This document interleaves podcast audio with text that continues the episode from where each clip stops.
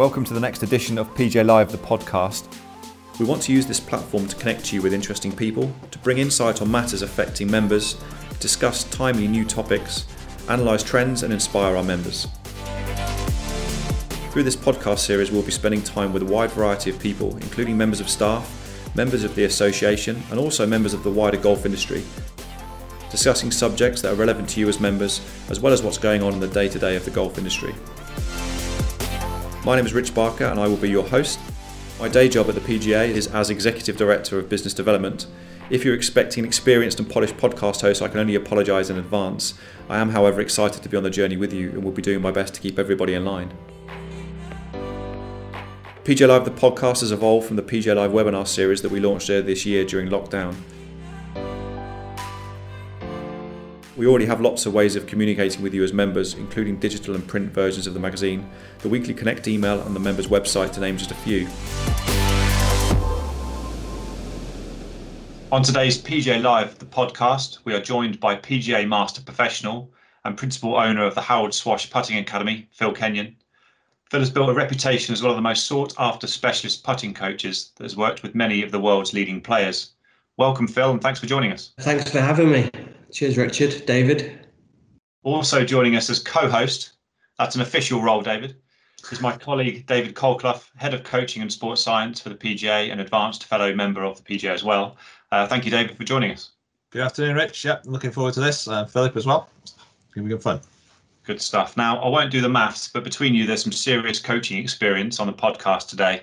I'm not sure my junior academy coaching experience from 15 years at the Belfry can add much value, but I'm pleased to be involved. So, uh, yeah, thank you for your company. Phil, just to kick us off, yeah. personal interest of mine is always around the successful sort of student mentor relationships and how they can positively impact a career. Your relationship with the late great Harold Swash is one of the best sort of master apprentice stories going. I know our listeners will want to hear more about that relationship and the impact it's had on your career. Yeah, well, it, I mean, it's a long story. Is that you know, I, I'll give you the shortened version of it, but I mean, Harold had a massive impact, and I wouldn't be where I am today without Harold's help. Um, he was close family friend, so as a kid growing up, you know, getting into golf, he was one of my dad's best friends. So I spent a lot of time around Harold as a kid, playing golf with him and then, um, you know, as we grew closer and later on in life, you know, when he, well, he helped me with my professional golf. So after university, when I, I turned pro to play, he helped me with that. So he, he, he was a coach for me in my early years. But then when I packed in playing and got into coaching, he, he became a mentor in terms of as a coach. So yeah, I mean, Harold was uh, a smart bloke, passionate bloke, great character he, I think he was ahead of his time um, going back. You know, when he when he was in his pomp. So to have sort of that relationship with with such a man was was brilliant for me. I think I get asked a lot by other you know um, coaches or you know new members to the PGA. You know how, how can I improve my coaching? And I think one of the things that you need to be able to to do is find yourself a mentor find someone that you can lean on and pick the brains of and get guidance from. I know Dave had it with one of the best guys out there. I think Martin Hall. Correct me if I'm wrong. Yeah, sure. Um, and it's people like that that you know can really help because you're tapping into their experience as much as anything, not just their sort of knowledge uh, and wisdom. Just their experience, and I think that's so important for a coach to accelerate your own experience. And when you've got a mentor around you, that that really helps you. Well, Phil, was he one of the first guys out there teaching putting on tour? I, I think so. You know, certainly in Europe, he was a, like a prominent figure in that respect, and that was, be, you know, long before I picked up a golf club you know, when I sort of started in around 10, 11, so we're talking 36 years ago, 37 years ago, he, you know, I, I knew Harold, I knew him then as, you know, a putting guy, a putting guru. And I think he, he was, I mean, he started through like the engineering and design of clubs. That's how he got into it. And then his sort of philosophy about how people should put evolved from that. Yeah. So yeah, I think he was he was you know we're talking a long time ago then we're talking obviously back in sort of the 80s and stuff i don't think there were many people out there actually teaching putting uh, or um, you know getting really in depth into the theory of it certainly in europe Sure. so Sure. Yeah, I mean, I remember going to Mia. I mean, Mia used to do a lot of golf schools at Mia, and I think I got my Yeah. my Harold Swash certification in putting and my big bag of putting kit, which I've still got in the garage actually. Some Yeah. stuff in there as well. It's uh, the st- stands the test of time in many in many ways. So when when you took over from from Harold as, as he sort of came to the end of his sort of time and, and career on on tour, that I guess has open opened the door to you to work with some of the best players in the world from there and from then to, to now. So I'm, I'm just interested in, in sort of not necessarily the mechanical side of it, but more the, the coaching element. And, and I read recently uh, an interesting article which said that, that you tried to to give more implicit learning rather than be explicit in do this, do that. Can you just explain to our listeners what you mean by that? So, give us an example of what is implicit learning. I guess would be a good starting point, and then how, how you go about that with a player, and maybe an example or two. Well, I think you've got like explicit or implicit, the sort of two ends of the spectrum, haven't you? And like more explicit could be more, you know, conscious, more conscious technical development. You, you, you could be more explicit in terms of more detailed in what you're asking the player to do, um, more hands-on in your coaching. You know, more implicit could be, you know, trying to constrain the learner into finding some of the solutions themselves it could be less detailed in what you're asking them to do, but getting them to solve a problem.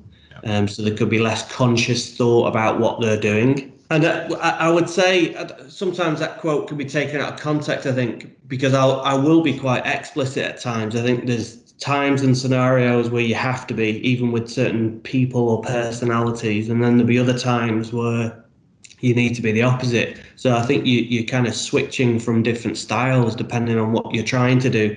I mean, there is some evidence in the literature that would suggest if you if you learn a skill implicitly, it could be more robust under pressure. But then, you know, you, you'll also come across lots of uh, elite athletes that have learnt skills very explicitly and are able to perform under the highest amount of pressure. Does, does that change? Because obviously you, you'll see players, I guess, back at your academy. You know, and obviously spend a lot of time on tour. So does, does the way in which you coach change? Do you feel through the course of a week or a, a particular context? So I'm in the academy with a player who's not who's got two or three weeks off versus it's the Wednesday Yeah. afternoon and, and, I- I'm and I'm working with a player. Then does does that influence you at all?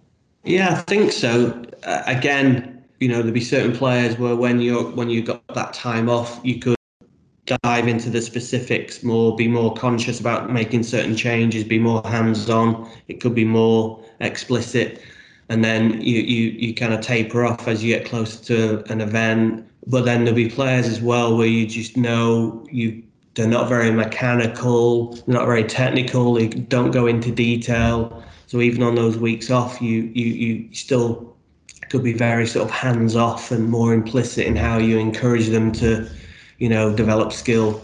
Uh, it, really does depend upon the person and not just the timing. And you know, there are some players who who I, know that the day before a major, I, I could be very technical with because of how they work and and that they can handle it, process it, and in fact it helps them as a consequence quieten their mind. And I mean, a, a good, because we're talking about coaching here, is a good thing for me. A few years ago, I'm at, I'm at, I was at the Open at Carnoustie. I was working with Justin Rose, and Justin said something to me at the time that I thought was really profound, and it's helped me in my coaching relationship with him. But it also shows you like where his ability to process information. But we were talking about something, and I said, "Well, you've been, you kind of like you you you've been trending that way." And he said to me, "Don't ever feel afraid to tell me where I'm at." Okay. Okay. Uh, I'd rather know where I'm at than think I'm somewhere else. He said, because if I know where I'm actually at on the golf course, I know where I need to be and I can manage that. So you, you, you've got to tell me where I'm at. In other words, it was kind of like, don't be afraid to tell me you know Yeah. the truth and where I'm at, and it, and it, he's he'd be someone that's very good about processing information and then making it manageable. He'll make it manageable for him to then go out and play with it. So like with a player like that, I I, I would feel more comfortable in being technical and more explicit and even closer to the event. And then you've got maybe the opposite end of the spectrum who could be someone like Gary Woodland, where you know there'll be tournaments where I will say nothing, you know, because he's in a place where he doesn't need anything, even though it's not perfect. But he can, he, you know, if his mind's in the right place, he can make things work and he, and he can adapt. So, you, I mean, ultimately, like you, you know as well as anyone, David, you're coaching players and people. Yeah. Yeah. Um, you know, you're not coaching me- mechanics. You, you're coaching people. Yeah, and and and then just sort of along that on along that line, how much do you find yourself breaking the skills down? I mean, you talk a lot about it in in the course that we'll come on to shortly. I think in terms of sort of key fundamentals to, to being a good putter. Do you do you find yourself breaking those those skills down and then building them all back up, or do you find yourself working trying to work that all through one particular activity? How how, how does that generally work with you? Well, you, you've got three skills, haven't you? You've got your ability to start the ball on line, control speed, and read a green. And at, you know, at time, you know, those skills have to work together in order to be effective. Don't you know? As a as a putter, a player, so there's got to be some synergy with them. So really, you need to learn those skills all in context. You need to learn them together. But at times, you do have to break it down. You do have to like separate one of those components to then look at a particular area which you know is going to help that player. But then I think very quickly you have to put it all back in context together to see how everything works together. Yep. So yeah, you, you you isolate things at times, but I, I do think you have to look at the put it back in and look at the bigger picture to see how everything function functions. Yeah. And that will be an important part of practice Sure. you know how you structure your players practice so that they're not in isolation working on you know a straight put all the time on, on one specific thing all the time that those those one or two keys that they may have they're doing it you know practicing it in an environment which reflects what they're about to go out go and do and, and that's compete Yeah, for sure. for sure. Cool. And, and, and I guess there's, there's a nice introduction to sort of the three skills uh, that you talked about into into your academy and the the opportunity now for for PGA professionals, consumers to to perhaps have a have a peek behind the curtain at the stuff that you hold true to yourself at this point. So may, maybe just give us an introduction to to what this online putting academy is all about. So one of the things that we were able, I had this idea for a number of years and worked on it, but never really gained any momentum with it.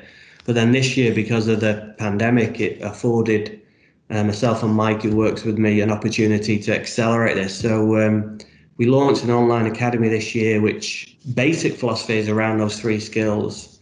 Um, but then we highlight seven elements, which we call seven elements of putting, which really um, if you can master, you, you, you're going to master those three skills.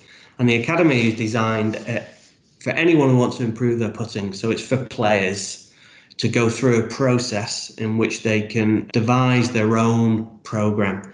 Um, so it's it's really rather than you know you know teaching a method to everyone. It's more a case of helping them analyze which skills they may be deficient in and then breaking down why they could be deficient in that area and then finding solutions for them. Within this sort of 12 month membership, you can go through a time framed learning program, like a 12 week program, where we'll do an assessment, allocate what we believe will be the relevant videos to them, and then they'll essentially work through those three phases of developing start line, speed, and, and read. And then there's various other resources within the academy, such as um, you know, you got handicap trackers, strokes gained analysis. We have um, a drills section where we have over 70 different types of practice drills based around the core philosophy of technical development, skill development, and performance practice.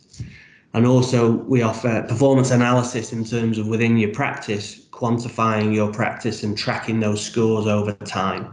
Mm-hmm. You know, an important part of practice for me is having some element of performance in there and quantifying that to see if you're getting better in practice and where your weak areas could be and what you might need to do to improve.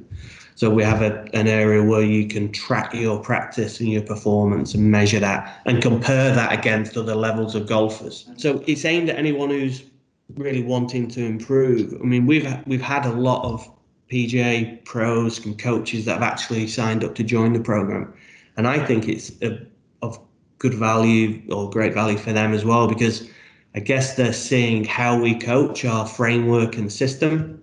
So whenever we do educational courses, you know, we don't necessarily teach a method per se, but we we have a system, we have a framework of how we coach. That framework is displayed in this academy. So, from a coaching perspective, you can see the framework we go through, the drills and exercises, the approaches that we would have depending on any particular problem. You know, so um, so we've had quite a few pros that have been been interested, have been involved, and, and one of the things that we've also set up for those coaches that you know are passionate about helping their students improve their putting that have enjoyed the academy is to offer an affiliate program. Right. So pros are interested and they want to share this academy with their students, and there's an affiliate program for for those coaches, so that they'll you know get a commercial benefit for being involved, but also uh, then access to that program themselves. So and hopefully that'll encourage the you know the more people we can get it out there to, and the more people that can can look to improve the putting, enjoy golf more, then you know it's a winner for everyone, isn't it? I guess I guess going back to the very start and Rich's first question about mentors and the benefit yeah. of being able to see how people operate. That's in essence what you're providing on a virtual basis, isn't it? It's what what I had access to with Martin and Denis Pugh and people like that, and you've had access to with others. Is that you're seeing how how how how they think, how they put things across, and that, that's that's that, that very difficult to put a price on that sort of thing. It's very yeah it's when it's been proven on so many occasions to work. Yeah, I mean, I, I did a podcast with a um, a good friend of mine and coach last week, Ollie Lee, and we were talking about coaching and, and, and you know what makes a great coach. And I think you know it's easy to think like information. You know, I'm going to become more and more knowledgeable, but I don't think that necessarily makes you a great coach. You need to know what to do with that knowledge Sure. And you you know your interpersonal skills and communication skills are so important and undervalued. Yeah. But I think you know having a framework and that, and that doesn't necessarily mean a method, you know, but how you organize yourself as a coach and the framework that you you may you may operate within, I think is really important. I think you need frameworks to keep you keep a structure to your coaching. Yeah. Just on that point, sorry, we you know obviously we're going to have a lot of PGA members listening to this, non-members as well, because we're, we're publishing it everywhere. But perhaps you could give a bit, bit more information just on that framework and the systems and some of those insights that a PGA member would get if they if they were to um, subscribe and get involved. So, I mean, the framework from, in my point of view, if you think of like the paradigm that my coaching would exist under, is the fact that putting is based around three skills. Skills per se, not techniques. So, your skill is your ability to start the ball on line, really, you know, predict break and control speed, their skills. And you can employ a lot of different techniques to become potentially skillful in any, any one of those areas. And then if you break that down further, what you know what elements could affect those three skills. So we we kind of got seven elements, and that would be the uh, the framework that I would operate within. These are the seven elements which affect people's performance which players have to manage to manage the performance or which a coach has to manage to help their players' performance. And that the first element would be aim bias. So, you know, for me, how you aim the putter is an important comp- component. You've got stroke bias, which relates to your stroke mechanics and the bias that your stroke would produce. You know, players will typically have patterns which you're trying to manage. You've got speed dynamics, so how, how you generate and control speed You've got green reading, so the methods and uh, processes that you use to predict break and the biases you might have in there. You've got targeting strategy, which you, uh, you know, the your attentional focus and how you how you react to breaking puts and the processes you use on a breaking put. you've got ball roll dynamics, so the importance of impact and how that what that creates on the ball, and that this is something that I would say Harold had a legacy, it would be in ball roll dynamics. So I learned so much about from Harold about the importance of impact. So and that's in you know that that's in ball roll dynamics, and then putter fitting. Last but not least, putter fitting. You know that's an important component for me. The the putter is going to constrain the player potentially the player and the putter interact and how do they interact so there's seven elements and that's my framework so whenever i'm i've got a student in front of me I, I will be looking across those elements whether it's consciously subconsciously whether the player knows that or not or not there'll be players that i work with who wouldn't know those seven elements and we've never talked about three of them because three of them never needed speaking about they were fine. And you're looking at those elements in, in context together, they all kind of affect each other. So that would be my framework. And then you might have different methods in terms of how you go about that. And, and then within within each element, you may have preferences within each element. So there'd be could you could have preferences as to how you may you know set up to the putter to move the putter in a certain manner I mean, I would say I've got a few different preferences, but those preferences typically relate to the problems that you find and, and certain patterns that you would have. So if you if you have a, a player who has a pull bias that is generated through how his trail arm works, then I'll have certain preferences of how I would like that trail arm to be adopted at setup to, to influence the motion. So there's certain preferences within that, but I think those those preferences will be specific to problems or specific to certain movement patterns as opposed to a generic preference as this is how everyone should up, set up, this is how everyone's ball position should be, stuff like that. I guess that's the skill of the coach, isn't it? Is taking all of that uh, theory and applying it to the individual circumstance that's in front of you based on the, the the scenario around the student, I guess.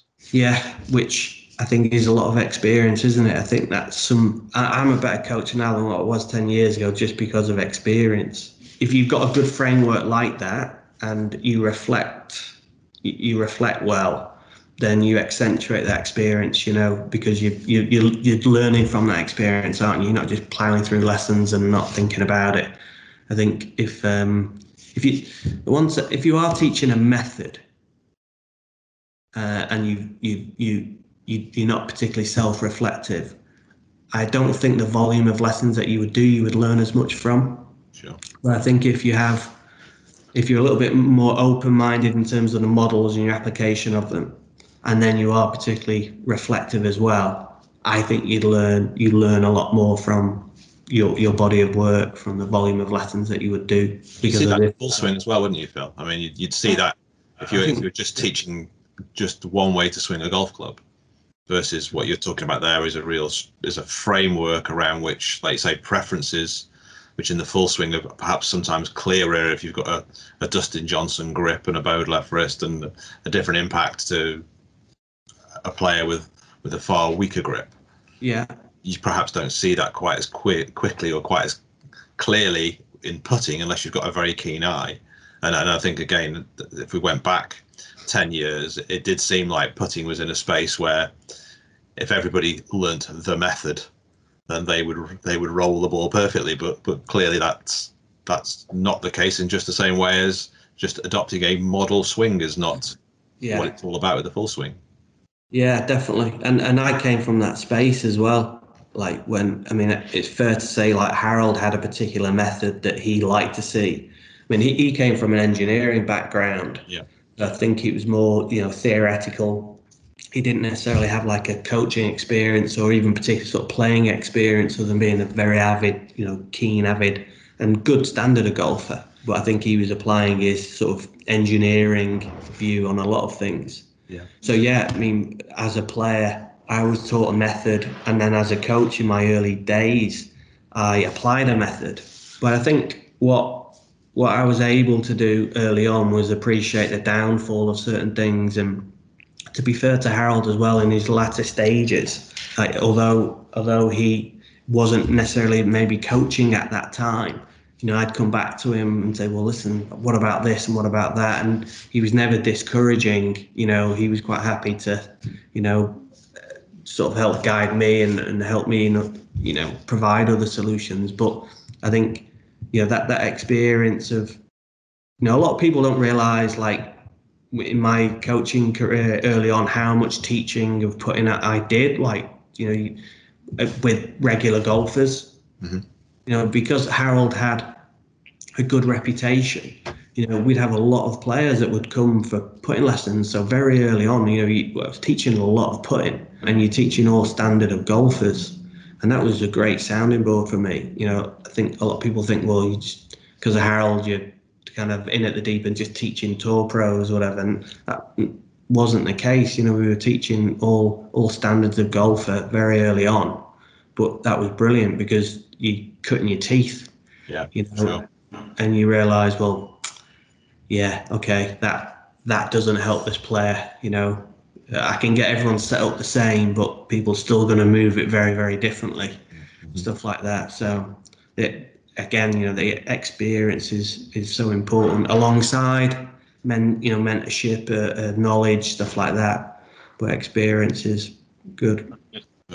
Well, you talked about um, the affiliate opportunity for for PGA members. Um, yeah we'll, we'll get this out this week to, to, to yeah to the membership. Um, how, how how can pros get in get in touch with you? How do they find out more information? So basically, if they if they go onto the website philkenyonputting.com, they will actually that's the landing page for the online academy. So there's plenty of information there as to how the academy works if if they um, send send me an email to info at philkenyonputting.com, just explain PGA member interest in the affiliate program, then we can uh, get get back in touch and, and see what we can do to help them. Brilliant. Thank you very much. Finally, Phil, much you've achieved in the game, not least being one of the youngest PGA Master professionals. What what single moment stands out as a career highlight for you?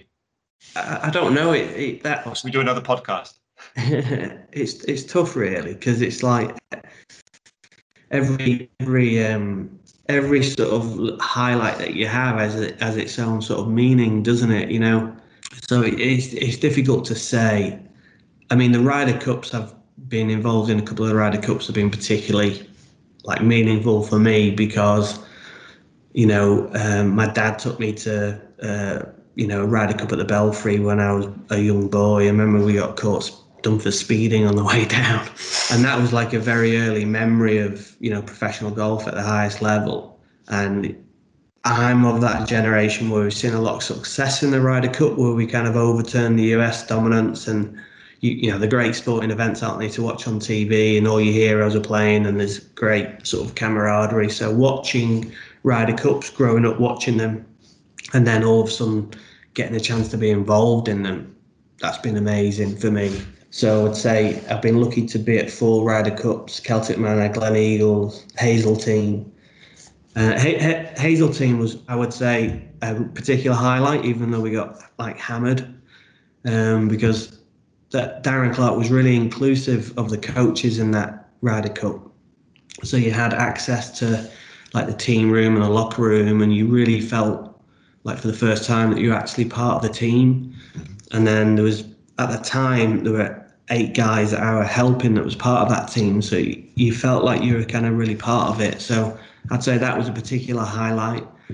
And then another highlight I would say would be when I got my master PGA status, which was given to me at the Open, which was at Royal Birkdale at the time. Mm. So I, I, remember at Hillside, and I used to go across the car park to go and have lessons off Richard Bradbeer at Birkdale mm. as a kid. So to then kind of get that status at the Open, I'm working at the Open, you know, got my status. My mum and dad were there, my wife, my little boy, who ooh, he'd, he'd been like one, one or two at the time, whatever. He was there, so I'd say sort of that was a nice, that was a nice highlight for me because it's obviously some recognition about what you've done in your career, and I was able to share it with my family at home, you know. So that was good. Brilliant. So there, there'd be two highlights. Very good. If I could just reassure our listeners, that was completely non-scripted as well. Uh, so yeah, thanks for including that. Phil. I got the I got the email off Dave. We just didn't tell you. Very good. Very good. Um, gents, that, that's all we've got time for today. It's been a really insightful session. Phil, really, really appreciate you taking the time to spend time with us today and sharing your story. Pleasure. Um, so Thanks, thank you Philip. very much. we, we wish you all the best with your, your new online academy. Yeah, cheers, guys. Thanks for having me on. Thanks for listening to today's PGA Live, the podcast. The regularity of these podcasts are yet to be fully confirmed, but we'll be sure to let you know when the next one is available. We would welcome your company. Please let me know your feedback on today's podcast. Also, let me know if there are any topics you would like us to cover in the future. Perhaps you would even like to be a guest on a future episode. Please send your feedback and questions into pgalive at pga.org.uk.